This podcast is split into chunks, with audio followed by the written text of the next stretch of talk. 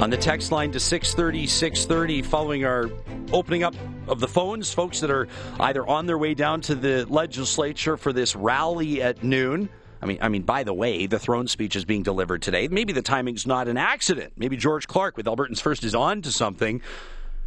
Listener here out of Edmonton says my grandfather, when he was alive, used to watch the weather every day, and I remember him being really upset when they stopped recording temperatures using decimal points.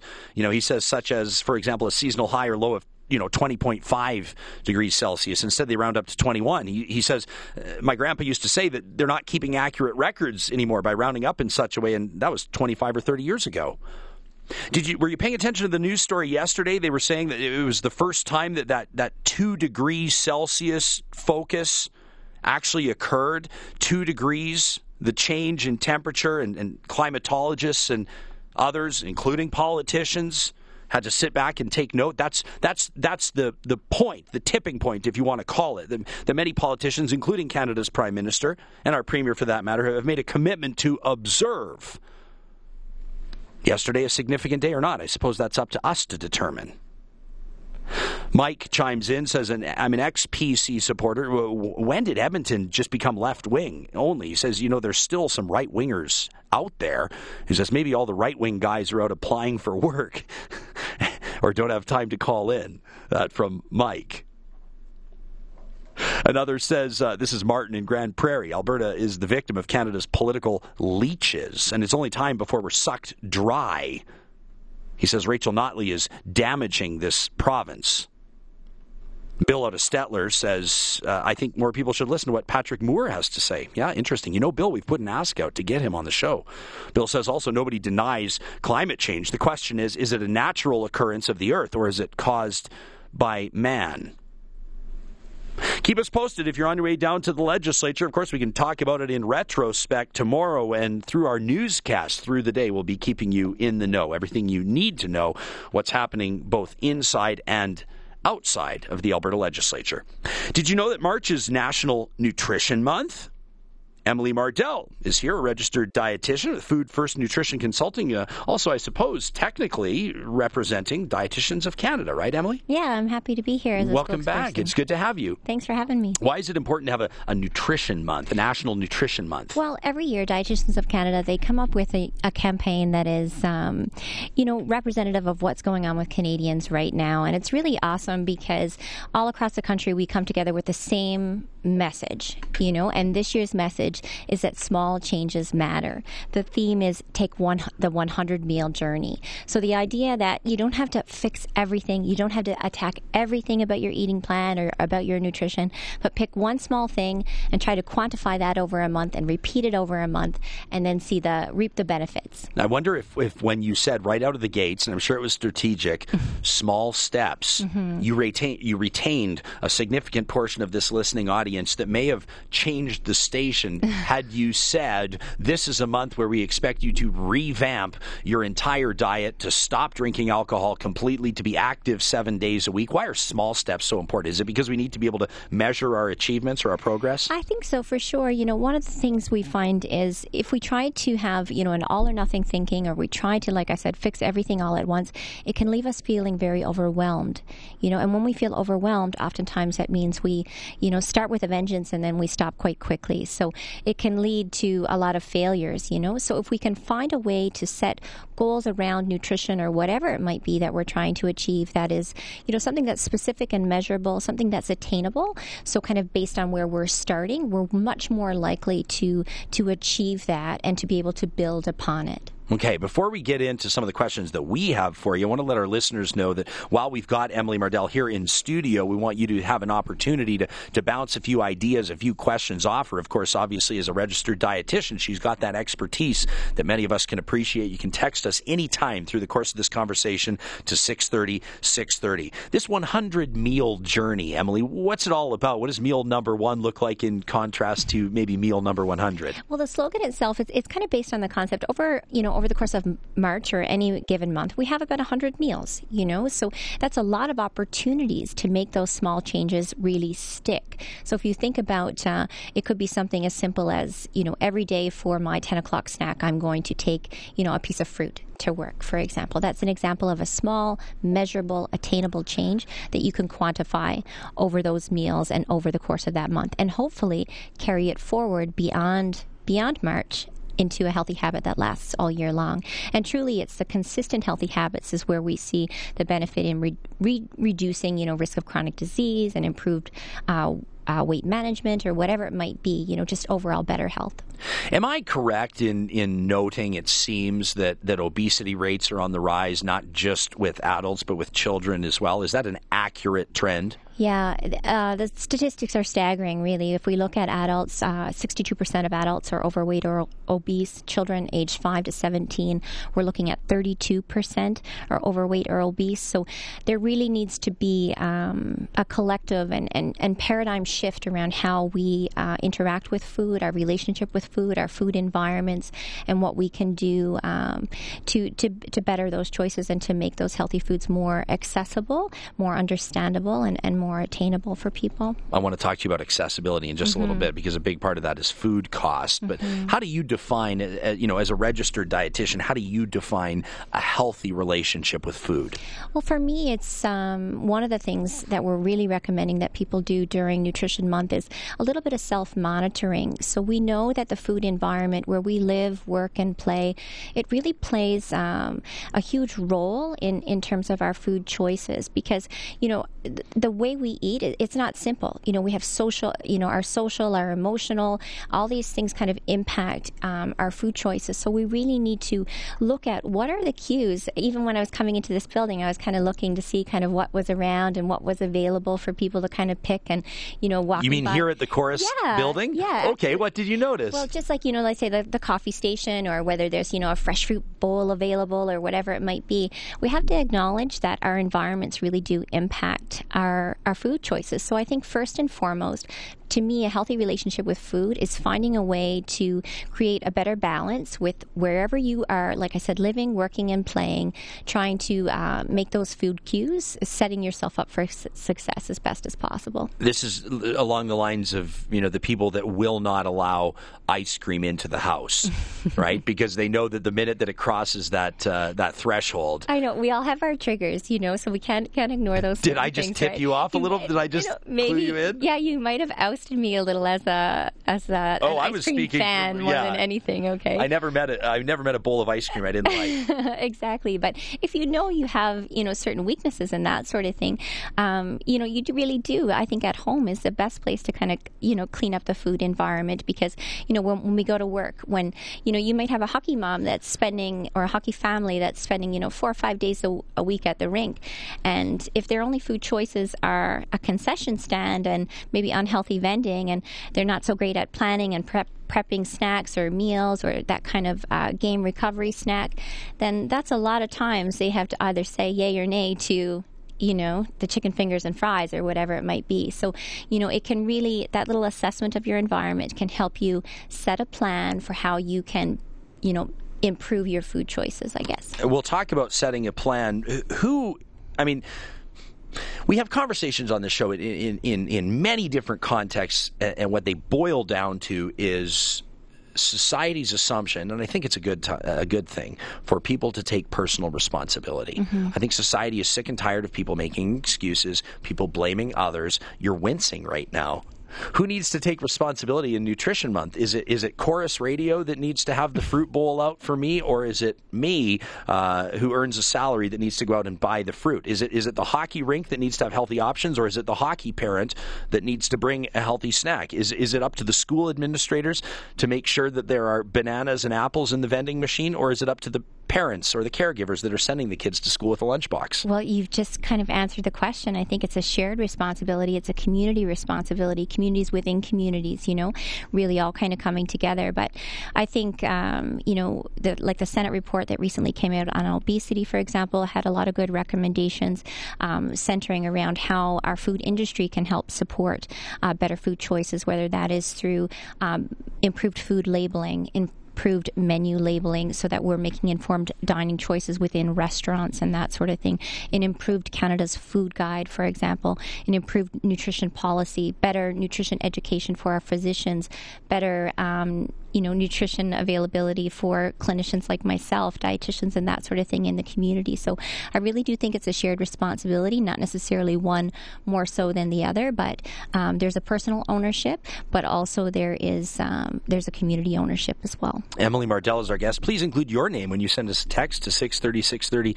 A listener out of Edmonton wondering why juice, uh, and then in brackets they have sugar water, is still listed on Canada's food guide. They're wondering what, what the daily recommended sugar intake is is. Can can you say that across the board, or is it different for everybody? Um, this is um, one of my beefs as well with the Canada's Food Guide because um, I, you know, even 100% unsweetened juice to me is you know pop without the fizz. You know, I have to kind of confess I feel very, very similarly to this listener about it. Um, every four grams of sugar on a label is a teaspoon. So if you look at the average, you know, cup of sugar or juice box of uh, like Tetra Pak of juice, for example, you're looking at you know five teaspoons of sugar right? So if, you, if you saw your little one spooning out five teaspoons of sugar to eat, you'd be like, "What do you think you're doing?" Exactly, but juice kind of is is is one of those hybrid foods, and and through the a little bit of mixed messaging with the food guide, we're kind of thinking, is it is it healthy, and how much can you have? Um, there's a little bit of debate around how much um, sugar is okay, and that recently kind of came into light with recommendations from the World Health Organization and proposed changes to nutrition labels in Canada, which are kind of coming into the fold. There's no recommended amount of free sugars or added sugars at this point in time. Um, like I said again, um, just trying to reduce those added sugars are probably where people can make the best um, inroads.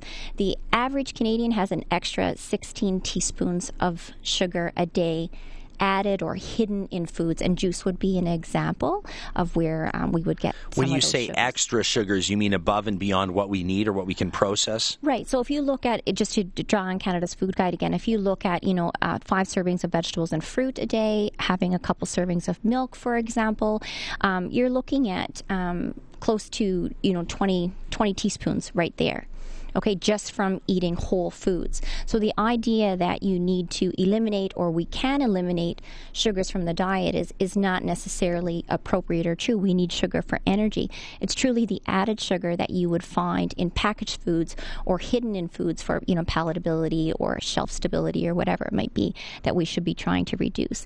And sugars, sugar sweetened beverages, or pardon me, um, juices and sugar sweetened beverages, they're definitely if not the top contributor, one of the top three contributors to to our sugar intake. I'm going to sound like a seven year old when I ask you this, but what's a healthy, fun drink that we can enjoy? A healthy, fun. Well, I mean, of course, we're always kind of promoting water and infused waters and different things like that, but people can get really, really creative in uh, in that sense. I'm infused really, water. You mean like with with, with you know well, cucumber berries, or cucumbers, pineapple, whatever, whatever, it might be, that sort of thing. You know, um, there's lots of um, you know, milk is still a really good choice as well, depending on what kind of uh, milk you enjoy or plant based beverage, that sort of thing.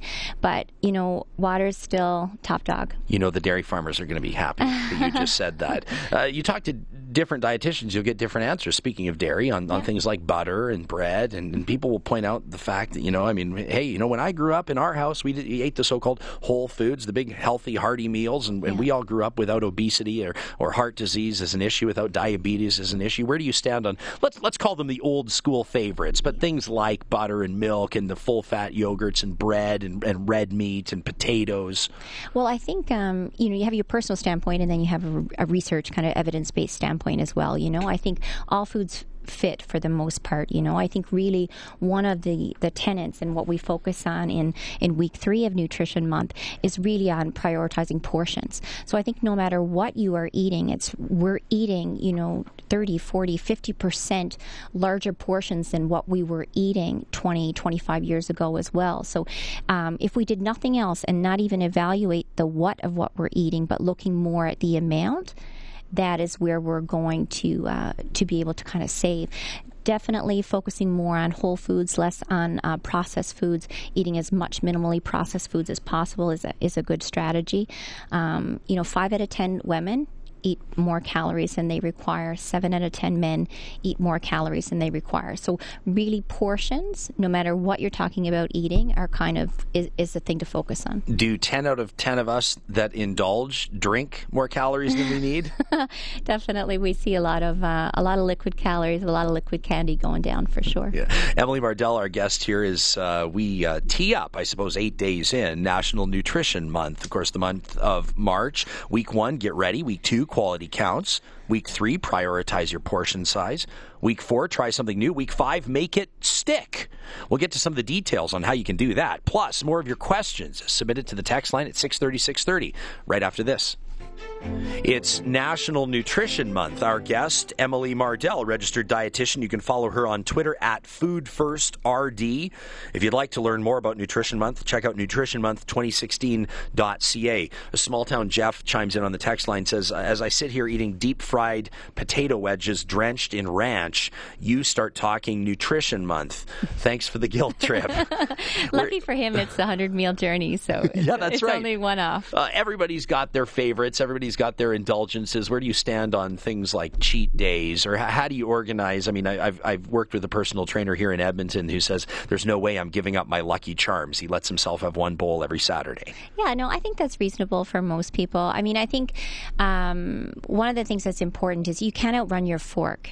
You know, Yoni Freedhoff, he's a um, medical doctor in Ottawa. He runs a, a non surgical bariatric clinic and he's the author of The Diet Fix. And that's one of his sayings. So I can't take credit for it. But it's really true in the sense that, you know, if you eat really well all throughout the week and then, you know, you kind of uh, binge, for lack of a better word, on the, on the weekend, um, you know, it, it it does kind of negate things calorically. Like we have to be realistic. Oh, Emily, right? just say what you want to say. but the thing is, you know, um, we have to find a way to to find balance you know? Um, like a, if we if we set ourselves up where we can not live realistic lives i like i like the idea of like a flex meal or a real meal as opposed to a cheat meal because cheat kind of connotates that you're Like- doing something bad. It Yeah, you're putting whipped sense cream of- on your- yeah it promotes a sense of you know guilt around food which to add to your question around a healthy relationship with food is we're trying to minimize you know why we feel so guilty about you know that one indulgence or that one thing and and sometimes just kind of tapping into the things that we really most enjoy are the things that help us stay on track for the rest of the you know the 80% of the time and that really should be the end the end goal to find that balance. I think it's a good idea to find some structure when it comes to indulgences. And again, that comes from self monitoring, self reflection, things like that. If I look at my week, for example, and I know that, uh, you know, I'm going out with a girlfriend, you know, Saturday evening for dinner, then I know I'm already, already going to be having probably a restaurant meal that might be a little bit more calorically dense than what I might make, make at home. She might twist my arm into sharing a brownie, whatever it might be. You know, we all have that girlfriend. So that helps me kind Sharing. of. I know that helps me kind of set up for the rest of the week. You know, rather than um, I might bypass the donuts that are in the, the coffee the coffee room you know because i know i'm doing that later in the week so just being personally reflective and planning ahead but including those real life scenarios are really important Emily Mardell is going to stick around with us, taking your questions as uh, texted in to 630, 630. James took the time to call uh, during that commercial break just to simply say, you know, in this day and age, parents are just so darn busy that it gets to the point where it feels like you don't have a whole lot of options except, you know, heating up something or maybe getting through a drive through. What do you tell parents? I mean, geez, parents are busy. I mean, everybody's busy these days. How do you combat that? Um, I'm pretty matter of fact about it, to be honest. Uh, I think we need to kind of re engineer our lives and reprioritize. Food is really, really important. So um, you might not have time every single day, but maybe you have time on Sunday and Wednesday evenings to do some meal prep, to do some food prep for the rest of the week. Um, and finding that time or creating that time becomes really, really important. Um, we're all very, very busy, but I look at uh, food skills and family meals and cooking, legit cooking at home, um, as the same level of priority as you know, learning to man- manage money or learning to drive safely or whatever it might be. It's a life skill that carries forward and uh, pays dividends beyond what we can even measure. I know you've got a busy household. You're a mom. so, do. how do you make it happen? What is it? Do you have a food prep day or how do you do it? Um, usually, um, honestly, once a month we do uh, meal preps for our, our lunches for the for the month. So usually, wow. yeah, it was just this past Sunday. Sometimes it's like 45, 50 lunches. I should take stock in whatever company makes those glass containers because my freezer's full. That's what works for me. And then usually I probably cook three days three days a week. Otherwise, in terms of um, there's always you know uh, some salad or kind of fresh veggies or frozen veggies or whatever at the ready. There's usually a quinoa or cooked rice or something like that in the fridge. And then I usually make a like a fresh meat of the day or you know pulse or something like that. Do you that. eat meat every day?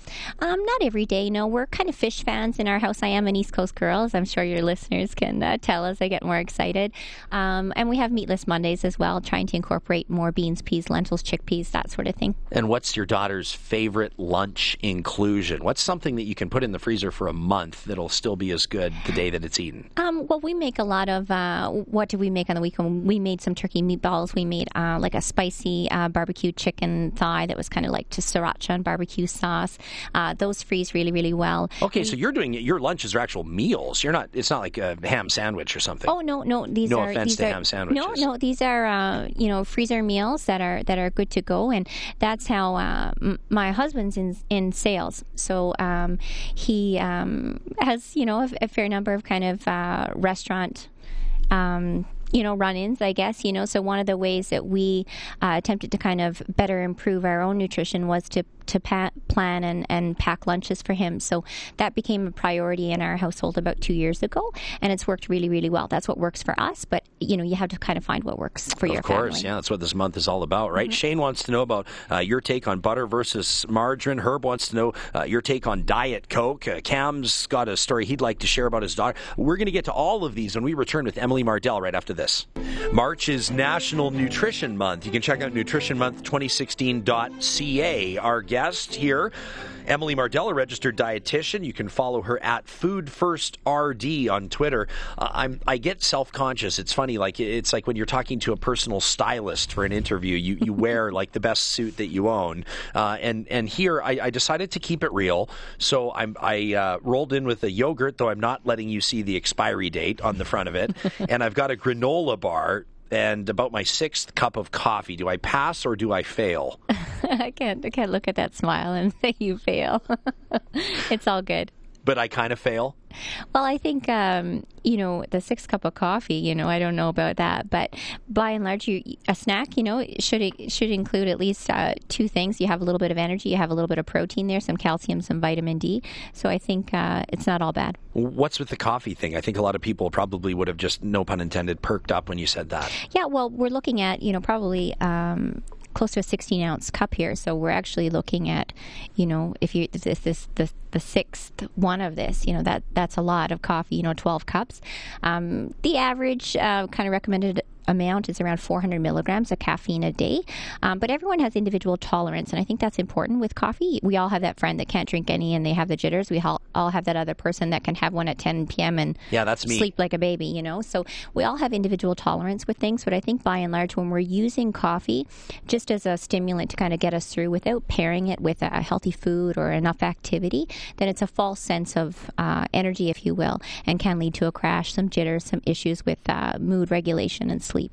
All right. Let's get to the text line, Emily, because mm-hmm. a lot of people have, have submitted questions, and there are some great ones. Uh, by the way, I, I, read a comment to you during the break, and your face kind of crinkled. Uh, I'll share it with our listeners. Uh, somebody says, Indulge all you want. In a casket, we all look pretty much the same. That is, dead.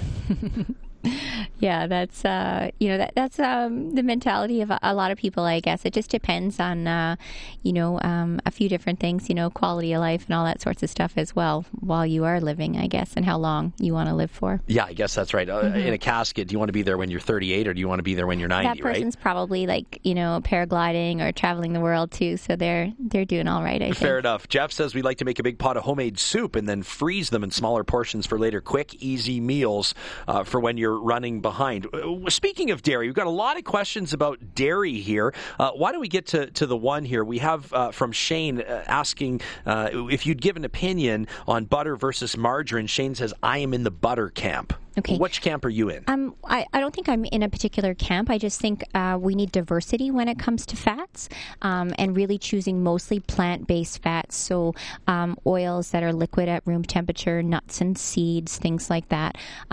That's where the majority of your fat should come from. If you're comparing, you know, butter and margarine, um, most people who have a non-hydrogenated margarine, which is a soft margarine that has no trans fats, um, they would choose that as a heart healthy choice.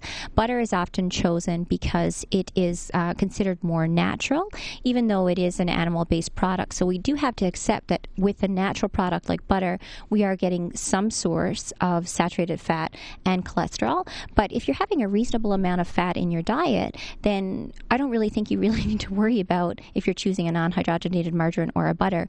I'm more asking the question are you getting enough plant based fats? Are you getting enough fish? Are you getting enough omega 3s from other sources in your diet as opposed to which you know butter or margarine are you choosing. A listener has a, a plant based diet question coming up in just a minute, Emily. But first, while we're on the, the dairy conversation, Ben out of Edson this morning wonders why there's so much sugar in milk. And, and I'll tell you, me personally, I don't know much about this. I'm looking forward to your take on it. Uh, ben says, I can't get over the fact that there's roughly uh, 11 grams per cup. He says, I'm curious, has this always been the case or over time has it increased? He says, according to studies on lab rats, sugar can be more addicting than cocaine. Is this a coincidence? Um, what I would say, um, so all milk milks are not created equal. If you go to the milk aisle, it can be very, very overwhelming. Um, a regular cow's milk, which I think is what this listener is, is talking about, in a cup there's about 12 grams of sugar. And like I said a few moments ago, every four grams is a teaspoon. So in a cup of milk, you have three teaspoons of naturally occurring lactose sugar. Okay, so um, you know, you can judge for yourself if that's a lot or a little for, for a cup. What I would say with milk is you are getting also nine grams of protein, 300 milligrams of calcium, you are getting 100 international units of vitamin D, and you know it's it's a little bit more balanced as opposed to just the sugar that you might be getting from a fruit juice, for example. Um, I think like anything, we can drink too too much milk, for example, to get you know too much sugar. If we're comparing something like a chocolate milk or a flavored milk or a sweetened milk, even if it's a soy milk that's sweetened, you know you can get upwards of 30, 40 t- uh, grams of sugar in a cup. And then you're talking about, you know, soda, you're in soda territory at that time. So not all milks are created equal, but I do think they um, they do provide nutrition as a part of a balanced diet, but are not a necessity as well. You can get calcium and vitamin D from other food sources, from other supplements as like well. What? Well, like a vitamin D supplement, for example. I see. Um, you, you, know, like eggs and salmon and, and certain nuts and seeds and things like that.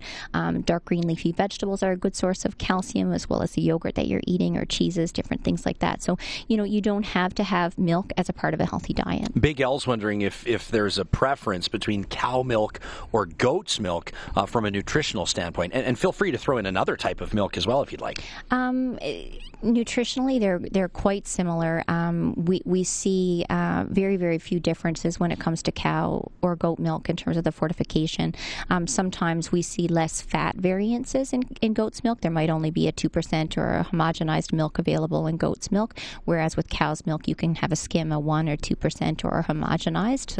But really, in terms of protein content, nutritional content, they're quite similar. Okay, more with Emily Mardell taking your questions as texted into 630 630 on this uh, National Nutrition Month. Coming right up. Registered dietitian Emily Mardell, our guest. It's National Nutrition Month. You're like two weeks away from welcoming your second little human to the planet. I know. We're um, in the scared and excited phase. so exciting. Congratulations in advance. Any tips for, for expectant moms out there or anybody that's maybe even considering starting to try from a nutritional standpoint? From a nutrition standpoint, I think you bring up a good point around preconception, you know. So if you're planning a pregnancy, even though 60% of pregnancies are not planned, like uh, you can probably guess, um, the better your nutrition can be prior prior to pregnancy is is the, the best possible. So, really prioritizing nutrients like calcium, vitamin D, folic acid, and iron, and just uh, monitoring your, your weight and energy balance throughout pregnancy, staying active and doing what feels good. That's uh, the best tip I can offer. All right, let's get to some quick hits here so we can get to as many questions as we can.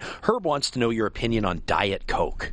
Um, my opinion on Diet Coke is, uh, you know, if you're drinking so much of it that you're worried about it, then maybe you need to kind of cut back. But really, um, what much like we talked about, whether it's caffeine or MSG or aspartame, um, those things impact uh, people differently. So some people have a sensitivity and some people do not. But just to kind of bring in the pregnancy example, I think the upper limit for aspartame in pregnancy for a 150 pound pregnant woman is do not have more than 21 cans of diet pop a day. Oh. You know, so it's so beyond, you know, what is. Although know, there's probably some, you know, there's, there's, probably someone that has a flat a day. yeah, that's 24. I, I guess my point is, you know, if you're having, you know, one or two, it's a part of your kind of routine or whatever, it's something that you enjoy. We already know the detriments of sugar but you know maybe get some more water in you know maybe look at the rest of your your nutritional intake and kind of go from there but uh, it's not a hill that i worry too much about dying on. Am I okay with Coke Zero? It's the same, pretty much same the same thing. Same thing. All yeah. right, listener here uh, out of Edmonton wondering if you should limit the amount of soybeans in your diet. Um, soy dietary soy in terms of estrogens, phytoestrogens, that sort of thing is is not a concern. You know, the amount of soy that we would get from whether it's an edamame bean or whatever it might be. So no, soy is good to go. Okay, Rob's wondering your thoughts on eggs. Just a general question. Um, I I love eggs. You know, eggs have got a bad rap over the you know the course of you know from what I can remember even from school throughout my own career. But I would say that they're a complete protein. They provide all of the essential amino acids. One of the for for protein building, but one of the challenges with eggs is they are a source of cholesterol. So you need to be aware of that. But what we know from cholesterol management now is it's not so much the cholesterol that you take in from your diet. It's more around sugars. It's more around refined carbohydrates and more around saturated and trans fats that are negatively impacting our cholesterol. So eggs they're becoming more and more accepted and more and more promoted for their health benefit as opposed to their detriment for their cholesterol intake. I know that there are a lot of factors here, uh, like how much cheese I would put into my omelet, but how many, I, I'm about a 200 pound guy, how many eggs can I have? In my omelet? Where do I need to stop cracking? Well, I don't know if there's a definitive answer for that, but I would say, you know, um, whenever I kind of make an, an omelet, it's a good idea, like to mix in some egg whites, for example, because ah. that way you're just getting the straight up protein and, and no cholesterol or fat. So it's a good way to kind of uh, stretch that protein and get a little bit uh, get a little bit more in. Drew is wondering your take on breaded frozen fish.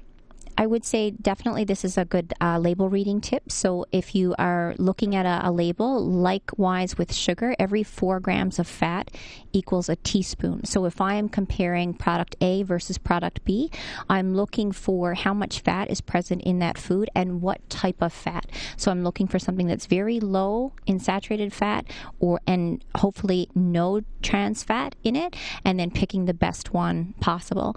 And if he wants to send me an email, I'll send him a, a recipe for a homemade uh, breaded fish.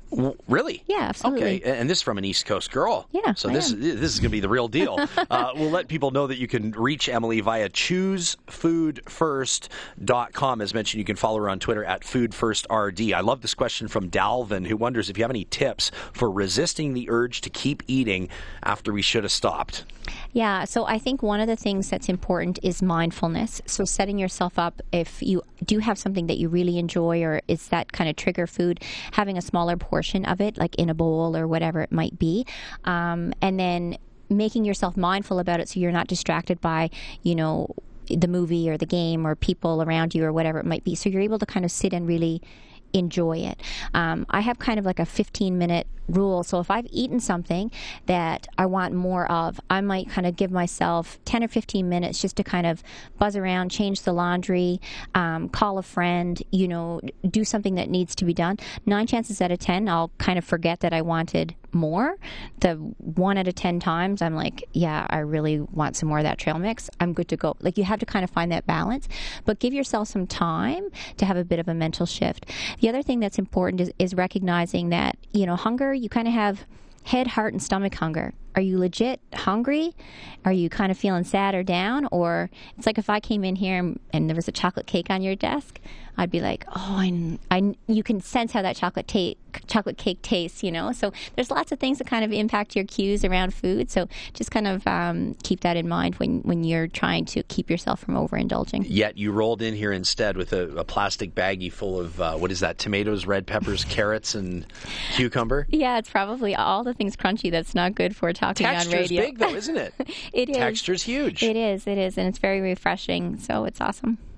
Um, we've got just a minute left, but I want to get to a couple of more. I think it was Cole. I'm trying to find the text message, but Cole says, I'm a trucker, and he says, I get by on Mars versus Snickers. Uh, which is the healthier choice? Uh, he adds in the LOL, obviously having a little fun with it, but it does bring up a good point. There are a lot of people that, based on their profession, uh, live a somewhat sedentary life, whether you're a bus driver, or whether you're a long haul trucker, or a cop, or whatever you're doing driving around. What do you say to those people? Um, whenever you have someone that spends a lot of time on the road or or they're commuting, I really encourage them to do what I call like a portable protein pantry or kind of a, a packable pantry that is uh, shelf stable. So whether that includes, you know, uh, certain granola bars and different things like that are going to be much lower in fat and, and sugar and higher in protein. Um, nuts and seeds hold up really well, as well as a lot of fruits and vegetables. So I think it comes down to planning ahead and having that supporting team, if you will, of those healthy foods to kind of complement what he might only be able to get at a drive through or what he might only be able to get at a 7 Eleven or whatever it might be, so that it, it's at least creating some balance. So he's not having to eat, you know, two Mars bars to kind of feel, you know, satisfied for that hour, but he's getting a little bit more nutritional balance. Finally, a listener says, I've recently moved to a more plant strong diet with minimum to no meat. Uh, any concerns about problems that could arise from making such a switch? And they tag on at the end any products that aren't processed, maybe that could be used in place of oil. Uh, used in place of oil. Um, sometimes when it comes to nuts and seeds, uh, flax, chia seeds, that sort of thing can be used often as uh, replacements for uh, eggs and oils in different types of foods because they're their own. They have their own natural natural oils in them. Um, to draw on the, the plant based comment is we're definitely seeing with new research around the Mediterranean diet and the plant based diet. This is the diet that is is helping people reduce their risk of chronic disease. So you know, heart disease, cancers, uh, diabetes, high blood pressure, that sort of thing. So I do think there's a lot of value in putting more nutritional real estate into plant based diet. Whenever you have someone that is reducing their meat intake or reducing their protein intake, you have to look at quality proteins. So, beans, peas, lentils, chickpeas, perhaps more fish, perhaps more protein from grains and seeds and that sort of thing.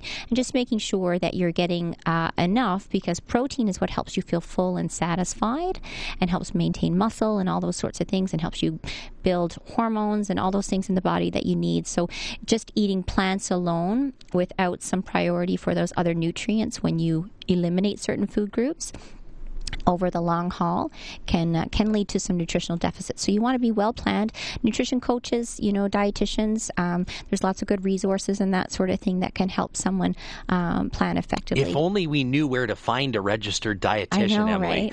uh, ChooseFoodFirst.com is where you can reach Emily Mardell again. Food First RD is her Twitter handle. Thank you for joining us here, and best of luck with Aww, your uh, pending arrival know, two weeks from now. yeah, thanks to, to everybody for putting up with my pregnancy brain. oh, give my... me a break! a fantastic appearance, Emily, and, and I know that the audience would probably agree based on feedback. Thanks for hanging out with awesome. us. Take care, when we come back, some closing thoughts. Edmonton's food and beverage scene suffered a loss of great magnitude. Some personal thoughts next. It's been a tough day today for, I can say with confidence, hundreds of Edmontonians that learned of the passing of a beloved friend on Sunday night, Brendan Brewster, who did an incredible job over the last several years building and pushing Edmonton's cocktail scene. He arrived here from out of province. I first knew him professionally hosting segments he starred in on morning television and then developing a personal friendship. Brendan was the type of hospitality advocate that lit up every room he entered. He worked at Manor Casual Bistro. He raised the game at North 53 and Woodwork and Boulevard and El Cortez and inspired so many who now mourn the loss of a great man, a great talent, who passed away tragically far too soon Sunday night in Victoria. With nothing more to say, I'll simply say, cheers. We'll miss you. Brendo Bartendo. Rest in peace.